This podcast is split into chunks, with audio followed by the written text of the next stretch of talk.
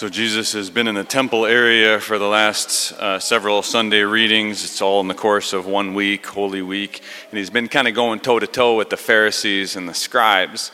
And at this point, he's talking to the crowds. Says he, t- he spoke to the crowds and his disciples about the scribes and Pharisees. But don't think that they're that far away. I mean, I, I can kind of picture this as he's speaking that they start, so wait, is he talking about us? And they start they start gathering getting closer because at the end of this jesus really lays into them. Then he starts going woe to you scribes and pharisees you hypocrites. And the reason why the lord does that the reason why the lord goes after the pharisees like that is because he loves them so much.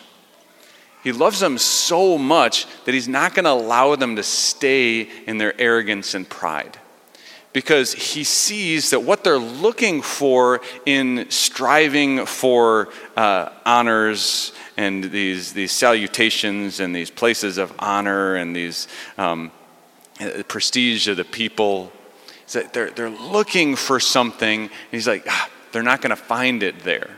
They're only going to find it in me and so i have to help them and so this little this little line that the Lord says at the end of this passage, whoever exalts himself will be humbled, and whoever humbles himself will be exalted.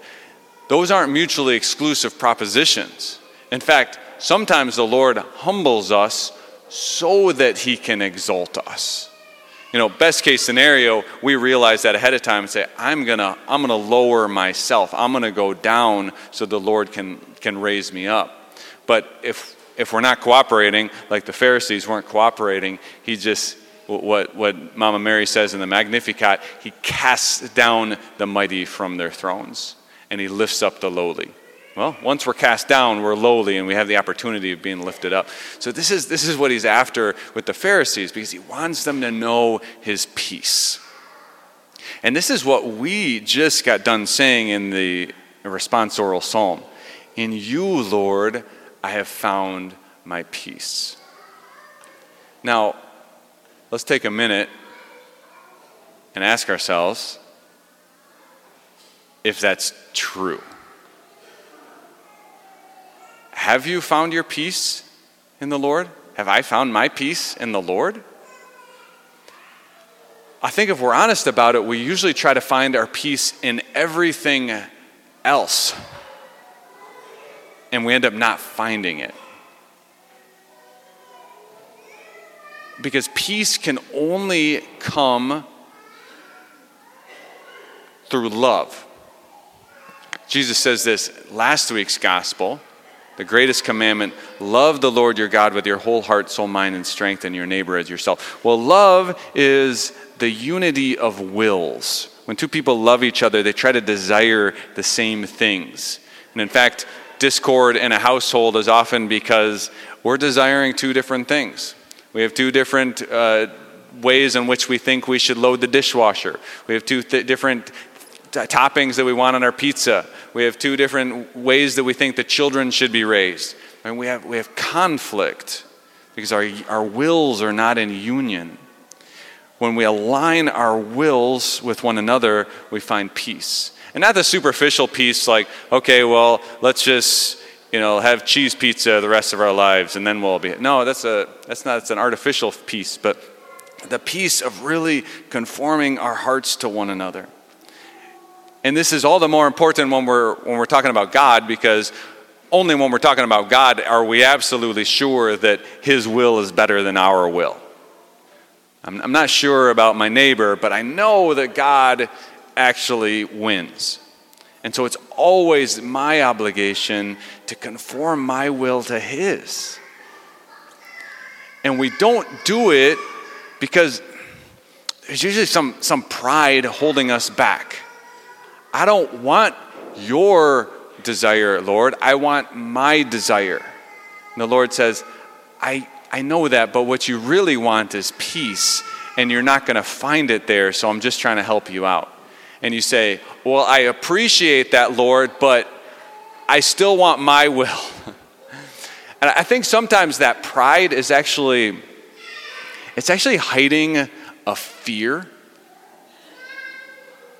I mean, maybe just think about that for yourself. Like the things that we kind of get, like, no, I'm gonna, I'm gonna hold on to this, this. I'm gonna hold on my will on this one. I'm not gonna give in. I'm not gonna relent, because I'm actually afraid of something. I'm afraid of not being in control. I'm afraid of not being recognized. I'm afraid of not being right.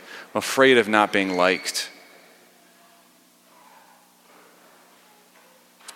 This demands humility. That's, that's scary because humility means going down, it means putting myself lower.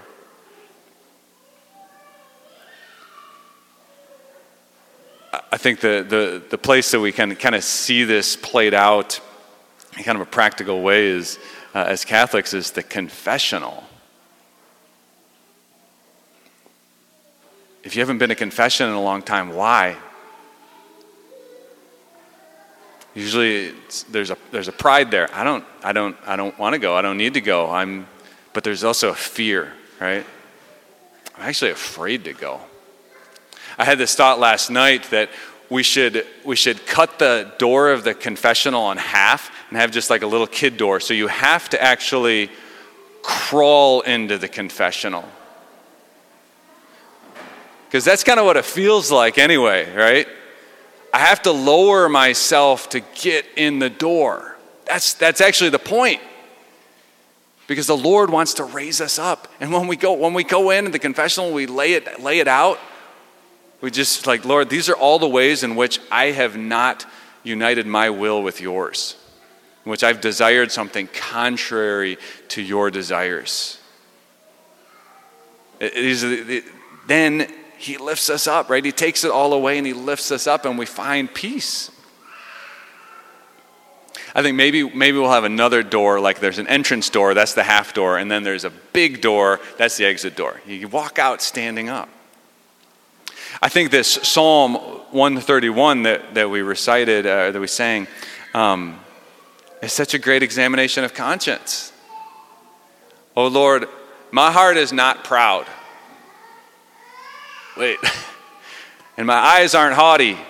Ugh. I, I don't busy myself with things too great or, or things too sublime for me. Nay, rather, I have stilled my soul and quieted it like a weaned child. Like a weaned child in its mother's laps, even so, my soul. Is that true for you? Is it true for me? Have we found our peace in the Lord? Are, are, are, we, are we proud? Are we puffed up? Are we haughty? Are we looking for things too great for us and involved in things that are beyond us? When I was ordained, this was the, the scripture passage that I put on my holy cards, tradition the priests have. And this is the scripture that I chose.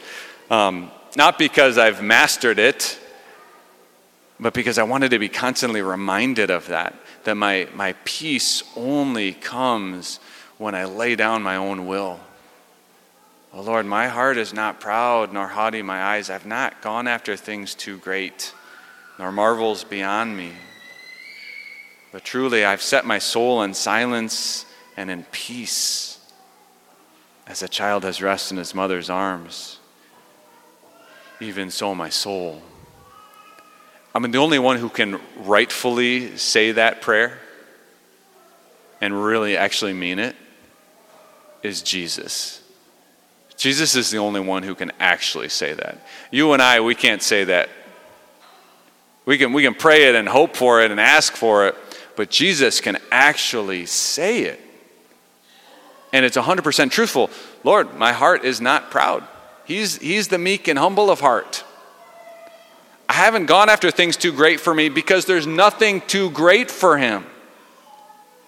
In fact, even the things that were uh, uh, his, his for the taking, he relinquished.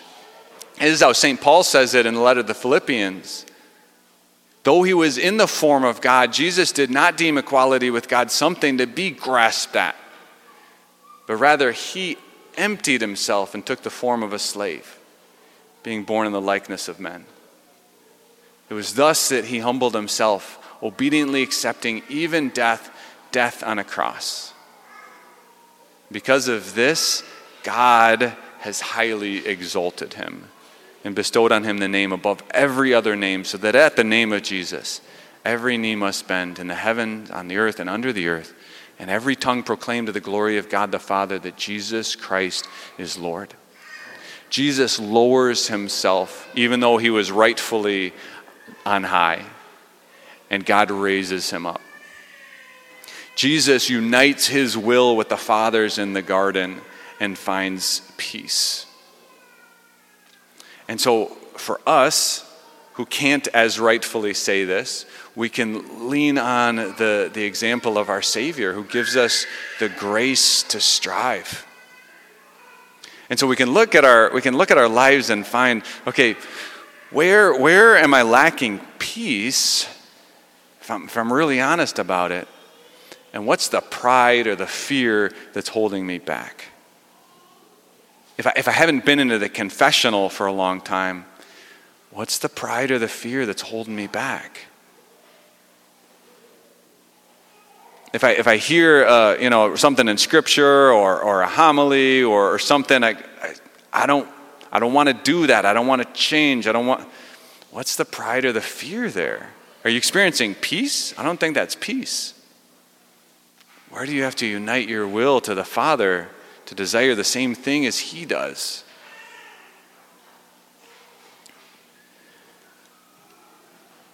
Let's ask the Lord, let's ask the Lord to make our hearts after his, his heart, which is meek and humble. And he says in that same sentence, Come to me. Come to me because he wants to give you rest. If the Lord is, is going after the Pharisees, it's because he loves them. And if the Lord ever seems to be going after us, throwing us down off of our high horse, it's because he loves you. Let's allow the Lord to humble us so that he can exalt us and so that we can have his peace.